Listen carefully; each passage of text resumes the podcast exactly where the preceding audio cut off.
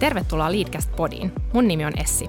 Ja mä olen Maria. Tässä podissa me puhutaan urasta ja johtajuudesta Suomen liike-elämän huippujen kanssa. Näistä keskusteluista sä saat varmasti motivaatiota, inspiraatiota ja uusia ajatuksia sun urapolulle ja elämään muutenkin. Mahtavaa, että olet kuulolla.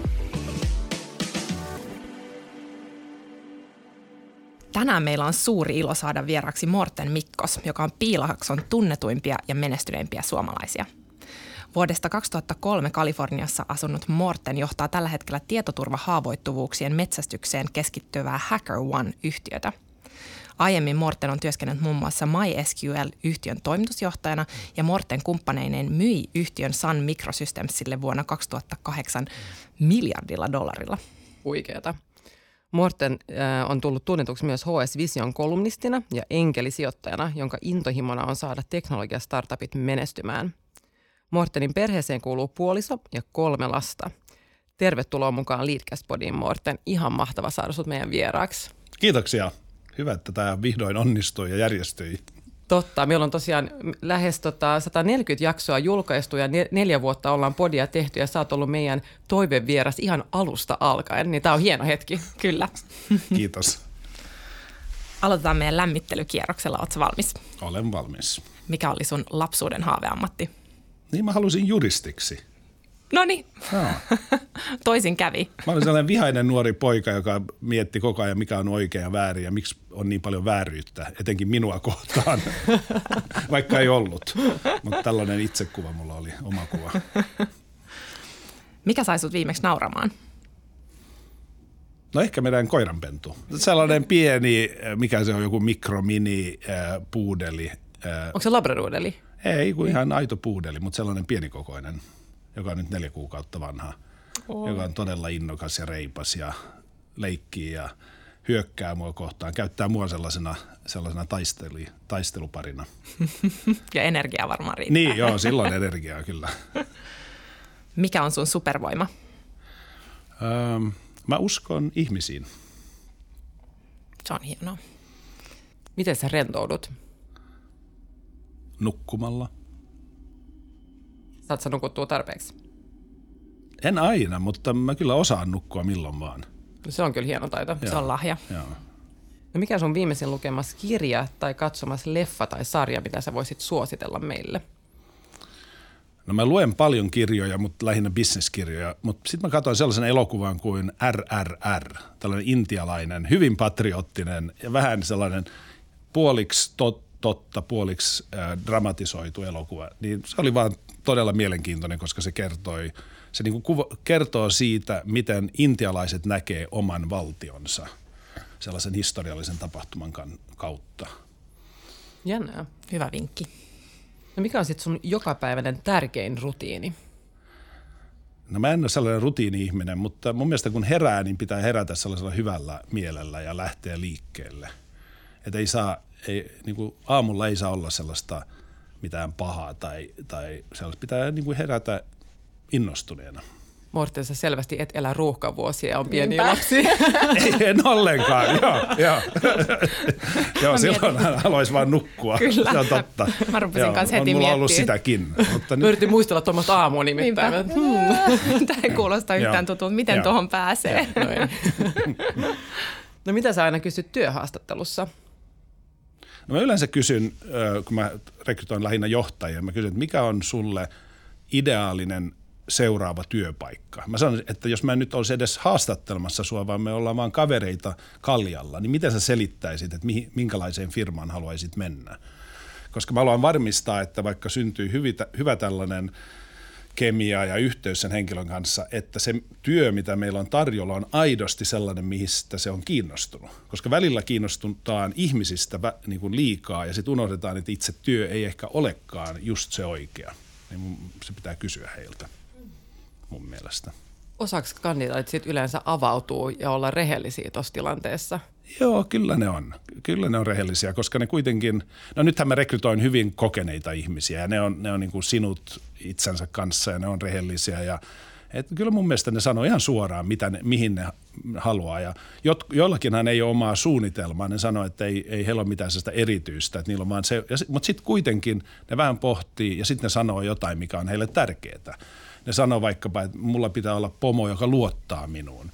Tai mulla pitää olla pomo, joka jakaa mun kanssa isot kysymykset ja pyytää multa apua ja, ja, ja inputtia. Niin kyllä aina saa jotain, jotain mielenkiintoista siitä kysymyksestä. Ja tota on tärkeää pohtia itsekin. No mut hienosti selvitty meidän lämmittelykierroksella. Uh, Mennään sitten ajassa vähän taaksepäin ja aloitetaan tällaisella helpolla, tai ehkä ei niin helpolla kysymyksellä, että miten Mortenista on tullut Morten? Eli mitkä on olleet jotain sulle sellaisia merkityksellisimpiä asioita sun elämässä, työelämässä tai elämässä ylipäätään, jotka on jotenkin muovanneet sua? No varmaan koko lapsuuteni, mutta kyllä on paljon sellaista, jos mä mietin liikeuraa, niin tärkeä oli se, kun mä menin partiotoimintaan ja, ja mut laitettiin johtamaan muita – partiolaisia. Enää mä silloin tajunnut, että, että siitä se alkaa se homma, josta, joka tekee minusta toimitusjohtajan. Mutta mun mielestä se alkoi siitä. Ja silloin mä olin ehkä 13, 14, eikä kukaan tullut mulle sanomaan, että nyt sun pitää harjoittaa johtajuutta, vaan sanottiin vaan, että tässä on kymmenen, kymmenen samanikäistä poikaa, että voitko viedä ne metsään suurin piirtein. Ja, ja siitä se tuli sellainen yhteistyö – ja johtamistapa, joka on yhteisöllinen ja tällainen, että tehdään yhdessä, niin on se kyllä ollut merkittävä. Ja, ja sitten kun menin Polille opiskelemaan, niin mun mielestä sieltä tuli vastaan niin paljon tällaisia kunnianhimoisia, fiksuja, iloisia tyyppejä, jotka sitten vaan nosti koko, kaiken tekemisen tason korkeammalle. Kun, kun sä tosiaan opiskelit Polilla tai TKKlla, niin sä perustit jo silloin yrityksen sun ystävien kanssa. Ja tämä yritys Polikon on edelleen menestyvä yhtiö. Mikä silloin sai sut ryhtymään yrittäjäksi? Mitkä oli ne, ne driverit? Se oli niin hassua, kun me ryhdyttiin yrittäjiksi, koska ei se ollut, se oli vain tällainen niin kuin hanke tai jännittävä vaihe. Et mä muistan, että mä, mä tulin huoneeseen, jossa istui Kai ja Björn, ja sitten mä sanoin, että hei Morten, eikö mä sanoin heille – että hei, te näytätte siltä, että te olette perustamassa firmaa. Niin, sanoin, niin me ollaankin, että tutko mukaan. Mä sanoin, joo, mä tuun mukaan. Ja, ja sitten me perustettiin yritys yhdessä. Ja, ja väittäisin, että silloin me vielä ajateltiin, että kun tämä yritys sitten on joskus poistunut, niin sitten meistä tulee sellaisia oikeita insinöörejä ja oikeita johtajia. Me olla, istutaan jossain puunjalostustehtaan jonain johto, johtohenkilönä. Et ei meillä ollut ajatuksena, että, että se siihen voi niinku jäädä ja että se olisi elinikäinen ura ja, ja sellainen keskittyminen. Että se ei mulla mitään sellaista ajatusta ollut. Me vaan tehtiin. Mutta sitten se meni niin hyvin ja sitten se, siitä seurasi seuraava vaihe ja seuraava vaihe ja sitten kymmenen vuoden päästä mä tajusin, että mähän olen yrittäjä ja olen sarjayrittäjä jopa. Mutta ei se ollut koskaan mikään tietoinen päätös. Toi sun opiskeluaika kuulostaa kyllä ihan mahtavalta, että miten sä kuvasit sitä, että siellä on niin, niin kuin jotenkin inspiroivia ja innostavia ihmisiä, että se on jotenkin vienyt mukaansa ja toi yrittäjyys kuulostaa samanlaiselta. Joo, että joo. Se vaan Mulla on jotenkin jo lukiossa sellainen käsitys, että Otaniemi on se paikka, johon on pakko mennä. Että mä en, niin kuin en osannut edes arvostaa mitään muuta yliopistoa Suomessa.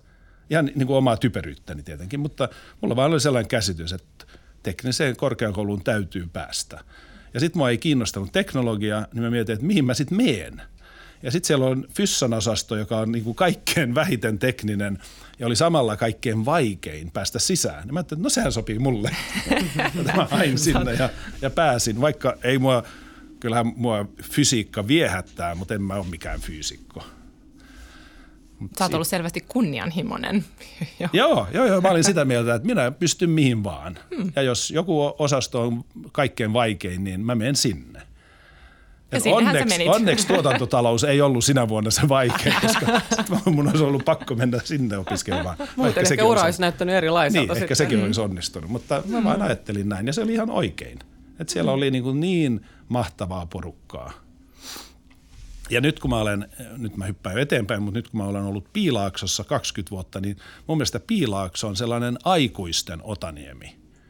Ja ne tulee kaikenlaisia fiksuja tyyppejä, kunnianhimoisia, haluaa tehdä jotain, avoimia, ennakkoluulottomia, tekee yhteistyötä muiden kanssa. Monet asiat epäonnistuu, mutta aina tulee myös jotain hyvää, syntyy jotain hyvää siitä. Niin nyt mä oon saanut niin jatkaa tätä nuoruuden naivia vaihetta niin kuin monta kymmentä vuotta, kun mä satuin muuttamaan, muuttum, muuttamaan Piilaaksoon. Tuossa tulee mieleen semmoinen kysymys, kun puhutaan Suomessa tai ehkä Euroopassakin laajemmin siitä, että miksi ne hienot ideat ja innovaatiot ei synny täällä, vaan just Piilaaksossa tai Jenkeissä. Mut Eikö ne se, syntyy täällä? Mutta niin onko se enemmän ne, ne se, että sinne. ne ihmiset muuttaa sinne ja, ja synnyttää ja. ne siellä sitten? Niin, tai se on ehkä syntynyt jo ennen sitä. Ilon Musk on Etelä-Afrikasta. Totta, mm. joo. Ja Microsoftin toimitusjohtaja on Intiasta. Mm. Et, et sehän on sellainen niin kuin kerääntymispaikka, johon mennään vähän saman tapaan kuin Suomen eri lukioista mennään Aalto-yliopistoon opiskelemaan, mm. niin, niin kuin keräännytään. Ja maailmalta keräännytään Piilaaksoon niin kuin isommassa mittakaavassa, mutta vähän samantapainen liike siinä on. Mut kerro siitä liikkeestä, kun te päätitte muuttaa Piilaaksoon yli 20 ja. vuotta sitten, niin minkälainen tilanne oli silloin ja miten se päätös tuli tuli eteen? Mä olin ollut Piilaaksossa ensimmäistä kertaa tämän ekan firman kanssa, eli mun, mun kahden kanssaperustajan kanssa vuonna 80 ehkä. Ja silloin me oltiin, että wow, mikä paikka, tämä on ihan uskomaton. Niin kuin kaikki on uskomatonta, kaikki on hienoa, kaikki on jännittävää ja Stanford yliopisto ja Stanfordin kirjakauppa ja nämä kaikki. Me oltiin niin innoissamme siitä – koko Piilaaksosta. Ja sitten meni monta monta vuotta, että mä aina ajattelin, että kyllä se on paikka, johon pitää palata. Ja mä paljon matkustelin sinne. Ja sitten Majaskylän toimitusjohtajana, kun mä olin, niin me oltiin keräämässä seuraavan rundin rahoitusta. Ja silloin mä tunsin yhden ainoan pääsijo- pääomasijoittajan Piilaaksossa. Niin mä laitan sille sähköpostia, jossa mä kirjoitin, hei Neil – että what do you think, että me ollaan nostamassa rahoitusta, että Maijaskyöllä, joka on, on pohjoismainen firma, että onko meillä että mitkä on meidän chanssit saada uu, niin kuin piilaaksosta rahoitusta. Mä laitan, että A, ei mitään chanssia, B, ehkä, tai C, varmasti. Ja Neil vastasi, että no ehkä se on se A. Niin mä ajattelin, että ei sieltä saa rahaa, niin sitten me lähdettiin Lontooseen hakemaan sijoittajia. Mutta sitten prosessin aikana – siinä oli sellainen pitkä ketju, joka on sattumia ja myös mun rohkeutta, sellaista siviilirohkeutta.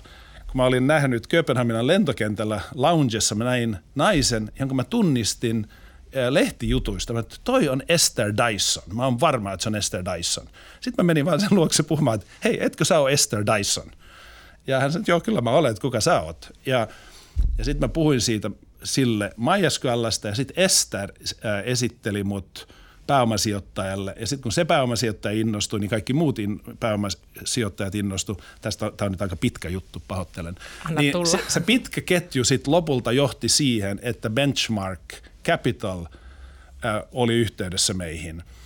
Ja, ja me innostuttiin heistä ja ne meistä ja sitten mä sanoin heille, että jos te sijoitatte Maijaskallaan, niin minä muutan Piilaaksoon. Ja ne vastasivat, että jos sä muutat Piilaaksoon, niin me sijoitetaan. Sitten mä sanoin, että okei, okay se on siinä. Ja silloin me päätettiin, että, että minä muutan perheeni kanssa. Ja päätös tehtiin toukokuussa 2003 ja elokuussa muutettiin. Revittiin lapset koulusta, ne oli ollut viikon koulussa kirkkonummella ja sitten ne vietiin Amerikkaan ja heitettiin.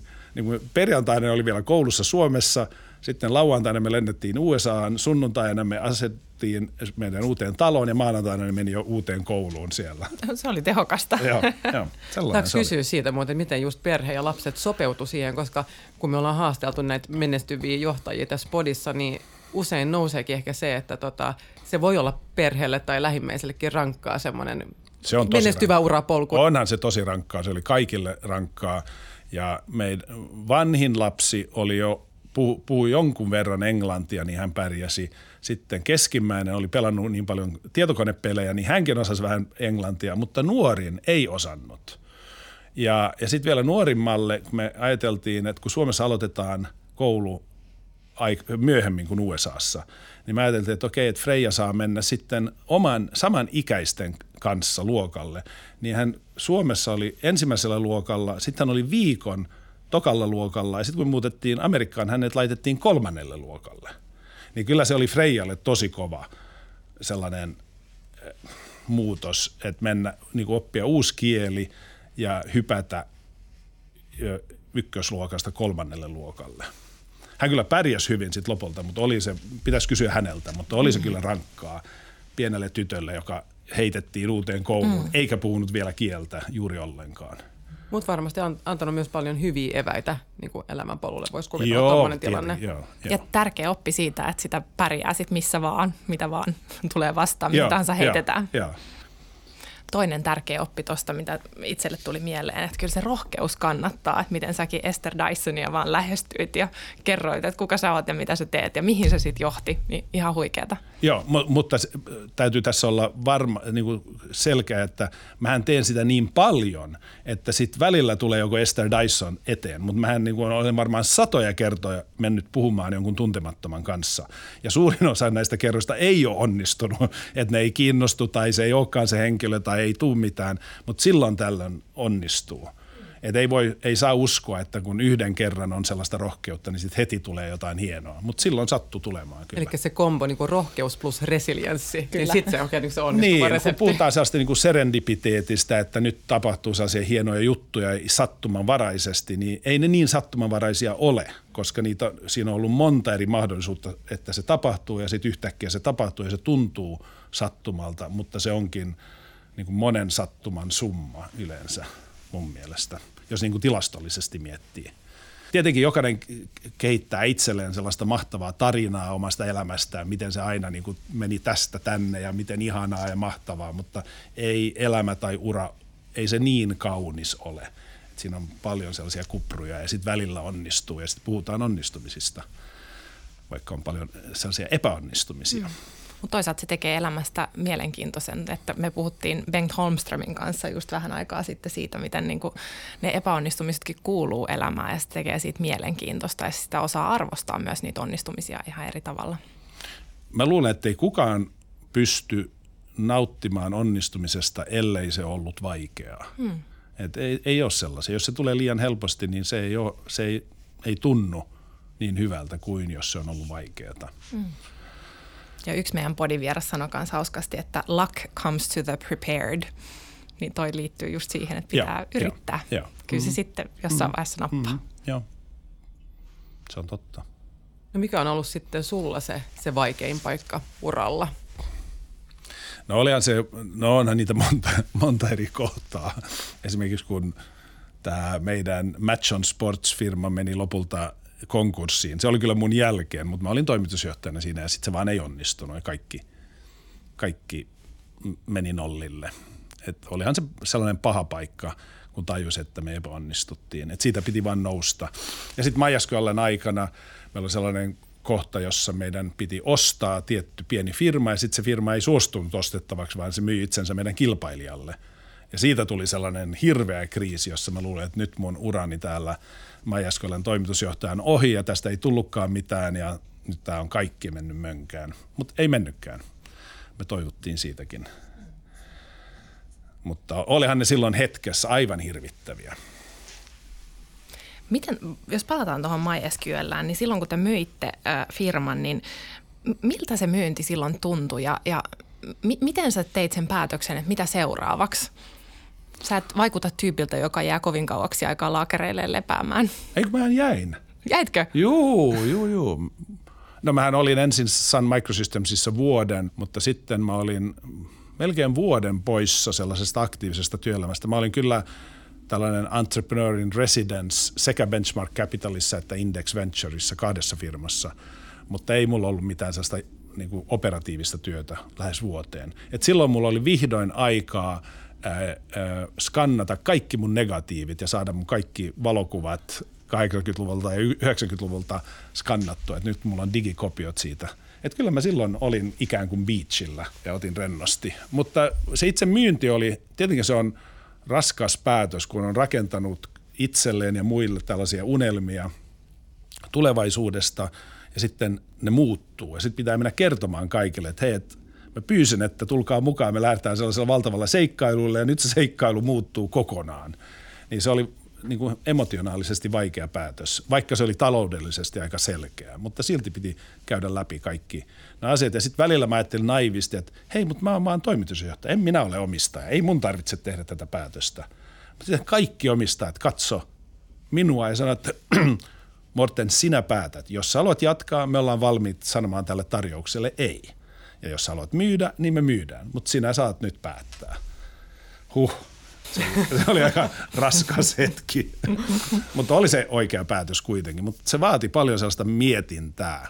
Niin kuin pari viikkoa mä vaan mietin, että mitä mä nyt toimin tässä. Ja jos mä teen näin, niin mitä tapahtuu. Jos mä teen toisella tavalla, niin mitä silloin tapahtuu. Niin se oli sellaista rankkaa mutta, mutta lopulta sitten ihan hyvä. Ja sitten mä menin Sanille ja mä ajattelin, että nyt mä voin olla mukana laittamassa Sun Microsystemsia kuntoon, koska niiden business oli menemään huono, menossa, menossa huonompaan päin. Mutta sitten ne ei oikein halunnut mua siihen. Ne sanoivat, että ei, kun hoida sä vaan sitä tietokantabisnestä. Ja mä että hei, mä tulin mukaan niin auttamaan, että antakaa nyt mulle jotain muuta tehtävää, mutta ei ne halunnut. Ja silloin mä tajusin, että ei mua edes tarvita siellä, joten jätin sen ja sitten olin – pidin vapaata vuoden ja sitten mä menin seuraavaan startuppiin toimitusjohtajaksi. Miten sä teit sen päätöksen, että minne seuraavaksi?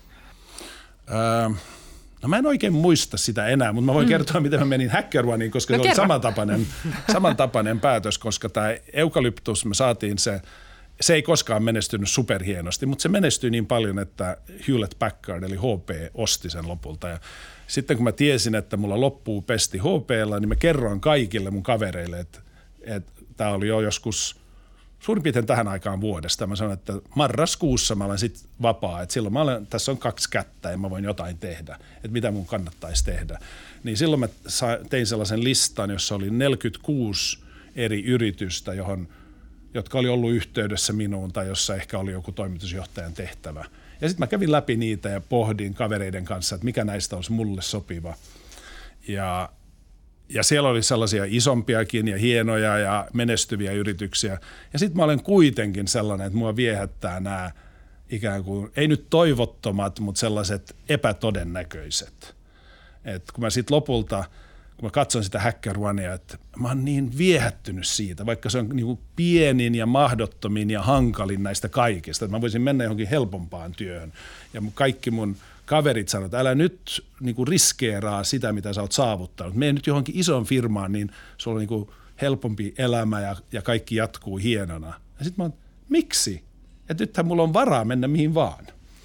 Ja, ja sitten mä soitin yhdelle toiselle kaverille – ja pyysin siltä neuvoa. Ja kun hän kuuli, että, mä olin, että Hacker One oli se, mitä mä pohdin, niin hän tiesi sen firman. Ja hän sanoi, että Morten, sä olet, sä olet se Hacker One. Että se, se on just sulle tehty, tehty työ. Sun on pakko se ottaa. Sitten mä ajattelin, että yes. Vihdoin joku oli samaa mieltä Joku validoi sun tämän. Joo, validoi. Joo, sitten mä menin sinne. Mutta kaikkien oli sitä mieltä, että se oli typerää. Miksi mennä sellaiseen pieneen firmaan, jolla ei ollut liikevaihtoa, ei ollut näyttöä, ei ollut niin varmuutta, että siitä koskaan tulisi mitään. Ja nyt seitsemän vuotta myöhemmin meillä on noin 100 miljoonaa taalaa myyntiä ja firma pyörii ja me ollaan markkinajohtaja. Nyt kaikki katsoo sitä ja sanoo, että hei, tosi fiksua. Ja sitten taas mä olen, että okei, mutta sä et sanonut tosi fiksua silloin seitsemän vuotta sitten. Mikset? No. Nyt on pakko kysyä sulta sun työhaastattelukysymys, että mikä on sun seuraava unelma duunis? Jaa, no nyt tätä Hacker Onea vielä jatkuu, mm-hmm. että en mä mieti sellaista, mutta, mutta ehkä tämä on viimeinen sellainen superintensiivinen ö, TI-työ. Et, et, kyllähän monet muut jo tässä iässä tekee jotain helpompaa, mutta mä oon niin hullu, että mä vaan jatkan. Ja, ja niin kuin toimin ympäristössä, jossa kaikki muut on sellaisia kolmekymppisiä – ja niillä on niin kuin kolmikymppisten energiaa ja innostus ja kaikkia. Mä roikun niiden kanssa, joka tietenkin pitää mut hyvin innokkaana ja, ja nuorena, mutta jossakin vaiheessa mä varmaan vetäydyn vähän, vähän syrjemmälle ja, ja, ja hoidan jotain sellaista, joka ei vaadi sellaista 10 tuntista tai 12 tuntista päivää. Tai niin kuin mulla oli, viime vuonna oli työpäivä, joka oli 18 tuntia pitkä, kun mä laskin kaikki yhteen. Ja mä mielelläni teen sellaisia, eikä se mua niin kuin häiritse – mutta, mutta on se aika paljon työtäkin. Hei kuulijat! Leadcast-vieraat ovat tarjonneet lukuisia kiinnostavia ja viisaita oppimis- ja johtamistarinoita. Millaista omaa tarinaasi haluaisit nyt tutkia ja kehittää? Leadcast esittelee nyt sulle kansainvälisesti sertifioituja huippucoachia. Löydä heistä sopiva valmentaja tukemaan itsesi, tiimisi, koko organisaatiosi tai yrityksesi kehittämistä – Lue lisää leadcast.fi kautta coaching.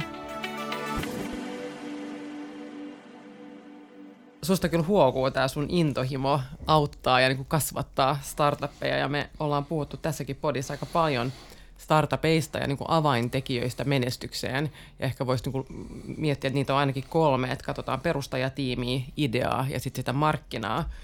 Mutta sun näkökulmasta, mitkä on avaimet menestykseen ja mitkä on ne tyypilliset kompastuskivet, mitä sä oot nähnyt? Kompastuskivi on niin paljon, että, että ihan loputon määrä. Mutta mun mielestä tärkeintä on sellainen, niin kuin englanniksi puhutaan grit, sellainen, että jaksaa tehdä. Ja suomeksi meillä on sisu, mutta yleensä sisu tarkoittaa, että taistellaan, kun ollaan häviöllä. Mutta mä haluan sellaista, että taistellaan myös, kun ollaan voitolla. Ja suomalaisethan ei aina tee sitä. Suomalaiset taistelee vasta sitten, kun ne on häviöllä.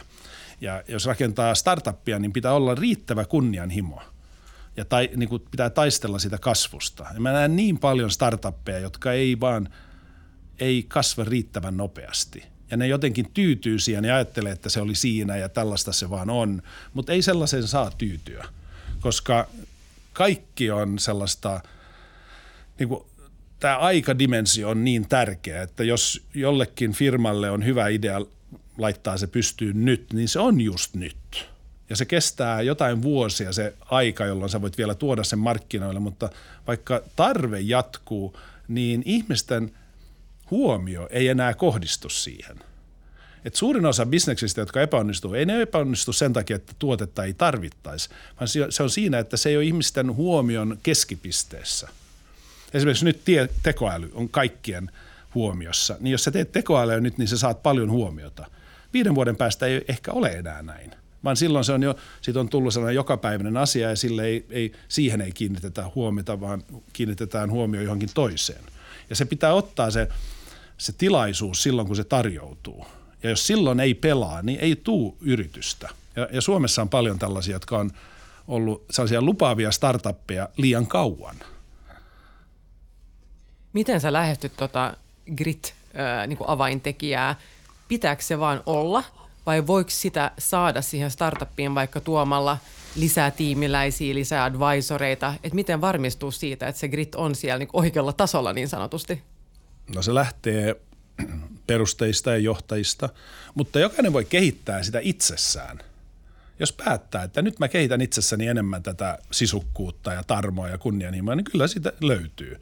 Mutta ihmiset ei tiedä, että ne voi niinku muokata itseään – ne, ne niin kuin suurin osa ihmisistä, varsinkin nuoret, sanoo, että no mä oon tällainen.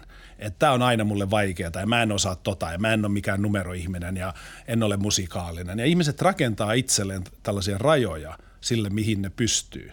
Ja se on harha. Ei meillä ole sellaisia rajoja. Heidän päässään on sellainen raja, mutta ei heidän, ei heidän kropassaan tai aivoissaan kuitenkaan ole sitä, vaan – vaan mun mielestä pitää vaan itse löytää sitä itsestään. Ei, ei mulla ollut sitä, kun mä olin nuori. En mä ollut sellainen erityisen innokas tai, tai vahva tai sellainen, niin kuin mä olen, mitä musta on tullut. Mä olin ihan sellainen vaan laiska ja, ja mietiskelevä ja pohdiskeleva tyyppi. Et ei, ei musta välttämättä nähnyt, että musta tulee sellainen toimitusjohtaja, joka rakentaa – nopeasti skaalautuvia yrityksiä. Mä vaan päätin, että näin se pitää tehdä, jos aikoo täällä toimia. Ja sitten mä mietin, että miten, mä, miten minusta tulee sellainen, mitä mun pitää tehdä. Ja nyt mulla on taas ollut HackerOneissa vähän sellainen, että kun kertyy liikaa kokemusta, niin rupeaa ajattelemaan, että mä osaan tämän.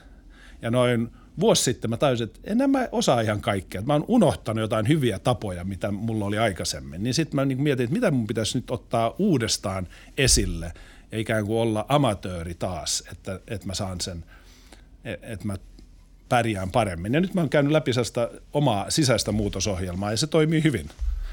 Et, et mun mielestä ihmisen pitää olla vastuussa omasta kehityksestään. Et ei saa ajatella, että sä oot vain joku tietynlainen ja sä et koskaan muutu. Ei se ole näin kun mä kuuntelen sua mietin, että on ihan pitkälti just niin kuin mindset-kysymys, että onko sulla semmoinen kasvun ajattelutapa vai semmoinen fixed mindset, että sä lukitset itsesi johonkin raameihin ja et anna itsesi mennä niiden raamien Joo, ulkopuolelle. kokonaan, ihan kokonaan. Ja mehän nähdään se, kun tulee kriisi. Kriiseissä ihmisillä on ihan rajattomat voimavarat. Okei, no jos ne on olemassa kriisissä, niin on ne olemassa myös mahdollisuuksien maailmassa. Ne pitää vain herättää. Ja ihmiset ei tee sitä. Niin sitten niistä ei tule startup-yrittäjiä tai ei onnistuvia startup-yrittäjiä. Täytyy itsestään löytää se. Mm. Ja toi sama pätee ei vain startuppeihin ja kasvuyrityksiin, vaan ihan niin kuin established-yrityksiinkin. Että, tota, että jos menee niin kuin tasaisen hyvin ja ollaan niin kuin siinä mukavuusalueella, niin eihän sitten niin kuin uudistuta ja kasveta. Se on totta, mutta tässä on merkittävä ero on, on se, että startupit on, ne ei aiheuta mitään vaaraa tai riskiä kenellekään. Ja ne on, ne, ne on sellaisia, että vaikka sä epäonnistut, niin kukaan ei kärsi – että jos sulla on olemassa oleva bisnes, niin siellä on ihmisiä, joilla on, on elanto kiinni siinä ja paljon työntekijöitä ja perinteitä ja sellaista, että, että, että ajatus, ajatus on erilainen, mutta startup ja kasvuyritys, niin se on täysin vapaa niistä kahleista. Ja sen takia siinä nämä, nämä erot sun omassa asenteessa, niillä on paljon suurempi vaikutus, koska sä voit tehdä mitä vaan. Ja mikään ei ole peruuttamatonta. Jos jokin asia menee pieleen, niin sä vaan peruutat ja teet sen uudestaan. Kun elämässä on paljon sellaista, missä ei voi toimia näin, missä, missä monet päätökset ovat peruuttamattomia. Mutta startupissa ne ei ole, eli siinä ei tarvitse kovin paljon miettiä näitä riskiskenaarioita, koska jos ne toteutuu, niin okei, siinä meni yksi startuppi, mutta perustetaan sitten seuraava. Et se on aika, aika sellainen avoin temmellyskenttä, jossa ei niin kuin, ei, siinä ei, ei tehdä pahaa eläimille eikä luonnolle eikä millekään. Siellä mm. vaan leikitään ja rakennetaan jotain liiketoimintaa. Jos se toimii, kaikki on hyvin. Jos se ei toimi, niin perutetaan ja yritetään uudestaan.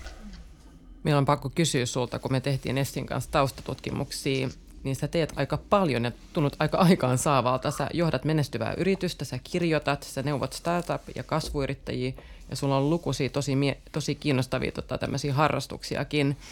Niin onko sulla kerta kaikkiaan vuorokaudessa enemmän tunteja kuin meillä muilla? Ei, tää on, se on vain harha. mä vaan kehitän sellaista tarinaa, että miten mä teen kaikkea. Vaikka Tämä on sitä tarinan kehittämistä. Niin, Kyllä. Niin. Ihan normaali, normaali dude minäkin olen.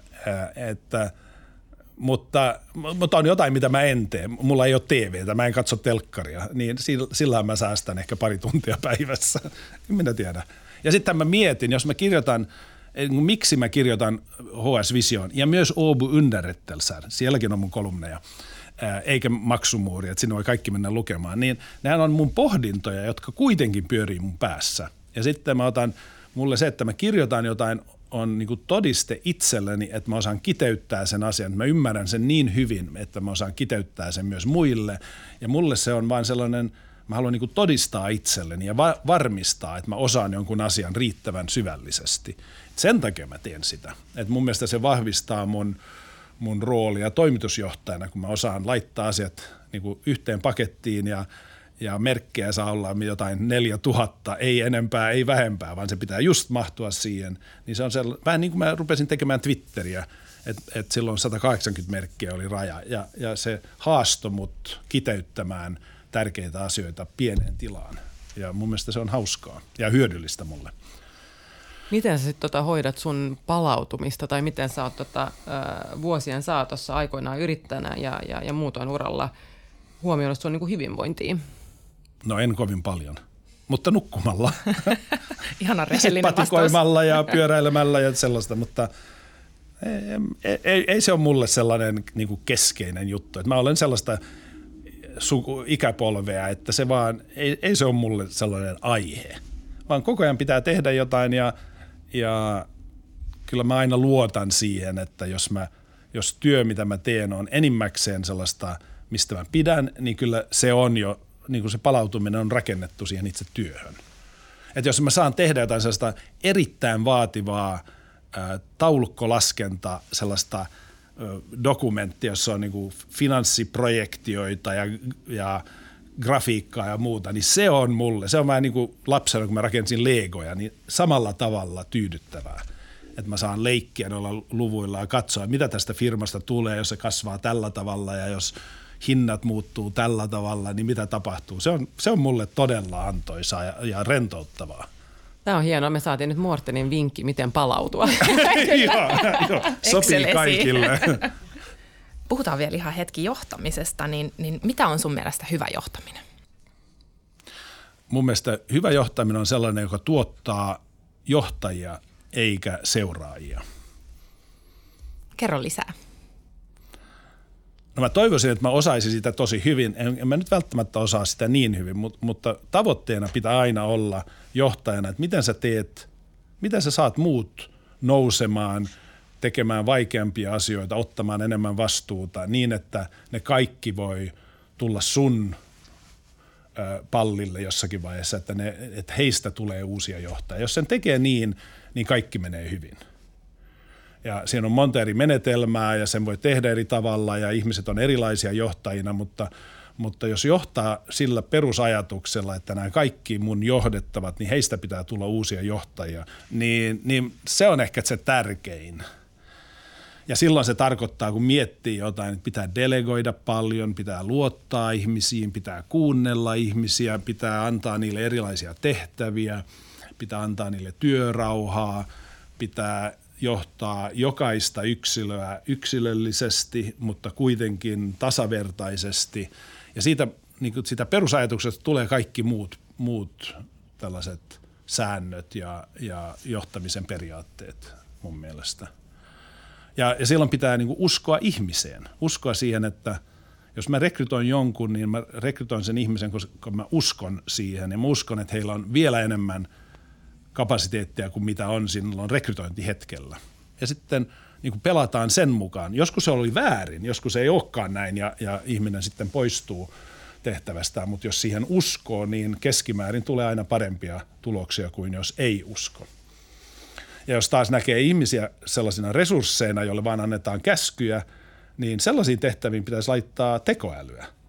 Tekoäly tykkää käskyttämisestä – niin pitäisi olla robotteja ja tekoälyä tekemässä sellaista, mutta työt, jossa ihminen voi itse kantaa vastuuta ja, ja itse kehittää sitä omaa rooliaan, niin ne on tehtäviä, jotka soveltuu ihmisille.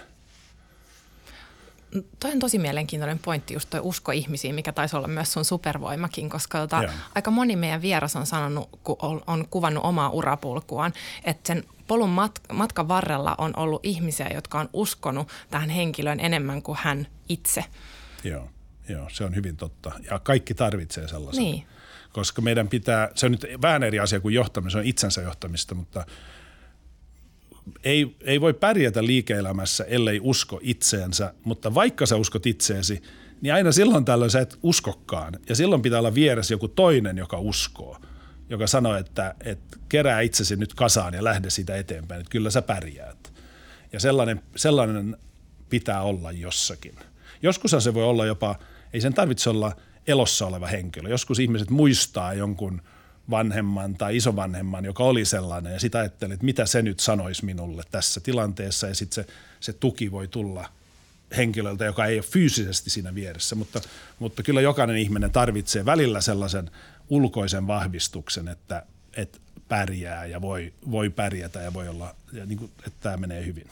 Niin kuin mä aina mietin mun äitiä, vaikka ei hän koskaan sitä sanonut mulle, mutta mulla on aina sellainen tuntuma, että kyllä hän luottaa minuun ja hän tietää, että mä tuun pärjäämään. Niin se aina, jos mä en pärjää, niin mä mietin, että no mitä nyt mun äiti, miten hän reagoisi tähän. Ja sitten mä ajattelin, no hän varmaan sanoisi jotain sellaista, että kyllä sä tästäkin pääset läpi. Ja sitten mä ajattelin, no ehkä mä pääsenkin. Joo, että kyllä sitä tarvitaan. Mm, se on mieletön voimavara. Joo, joo, se on tärkeää. Ja toihan ei päde vaan liike-elämään, vai elämään muutoinkin tarvitaan niitä kannustajia ympärillään. Se on totta, joo. Ja liike-elämä on niin paljon helpompi. Kyllä. no sitten tähän loppuun, Morten, jos me saadaan ja. kysyä ja. sulta, että mikä on ollut sulle kaikkein isoin oivallus työelämässä tai elämässä ylipäätään? Ei Ai ole helppo niin, kysymys. Niin, se on tosi vaikea kysymys. Tärkein oivallus. Ehkä tärkein oivallus on se, että – että oli tilanne mikä tahansa, niin me, kukaan ei ole avuton. Et meillä on aina sitä toimijuutta, niin kuin agency. Että oli ihan mikä ta- tilanne tahansa, niin aina sä voit itse päättää, miten sä kohtaat sen tilanteen ja miten sä asennoidut siihen. Ja, ja mä mietin vaikkapa jotain Nelson Mandela, joka istui, oli kidutettavana ö, vankilasaaressa montako vuotta, 20 vuotta – ja hän vaan ei suostunut alistumaan sille terrorille, vaan koko ajan päätti, että okei, okay, mutta minä olen minä ja mä aion ylläpitää tätä mun hyvää mieltä ja, ja lopuksi minä voitan. Ja, ja se mun mielestä on sellainen muistutus, että meidän ongelmat on hyvin pieniä ja aina voi itse asennoitua, aina voi itse päättää, miten asennoituu johonkin. Et liian helposti me syytetään jotakuta toista tai, tai valitetaan jostain tai niin kuin jossitellaan tai jotenkin niin kuin siirretään se ongelma ulkopuolelle. Mutta kyllä ihminen voi aina itse tehdä päätöksen siitä, miten asennoituu ja miten kohtaa jonkun tilanteen. Jos näin tekee, niin silloin tajuaa, että okei, ei ole mitään, ei ole maailmassa mitään vaarallista. Koska mitä ikinä tapahtuu, niin se on jo tapahtunut ihmisille aina ja siihen löytyy ratkaisukeinoja ja mun pitää vain itse se löytää, niin kyllä mä pärjään ja kyllä mä niin kuin seur- tulen tästä ulos ikään kuin voittajana. Tuohon kiteytyy aika hyvin nämä sun ajatukset liittyen tuohon niin grit-teemaan ja, ja rohkeuteen ja niihin aamuihin, milloin pitää herätä innokkaasti. Joo, tästä tuli paljon hyviä ajatuksia kyllä, mitä ottaa mukaansa. Kyllä. Suuret kiitokset tästä keskustelusta. Oli todella energisoivaa. Kiitos hyvistä kes- kysymyksistä ja hyvästä keskustelusta. Kiitos paljon.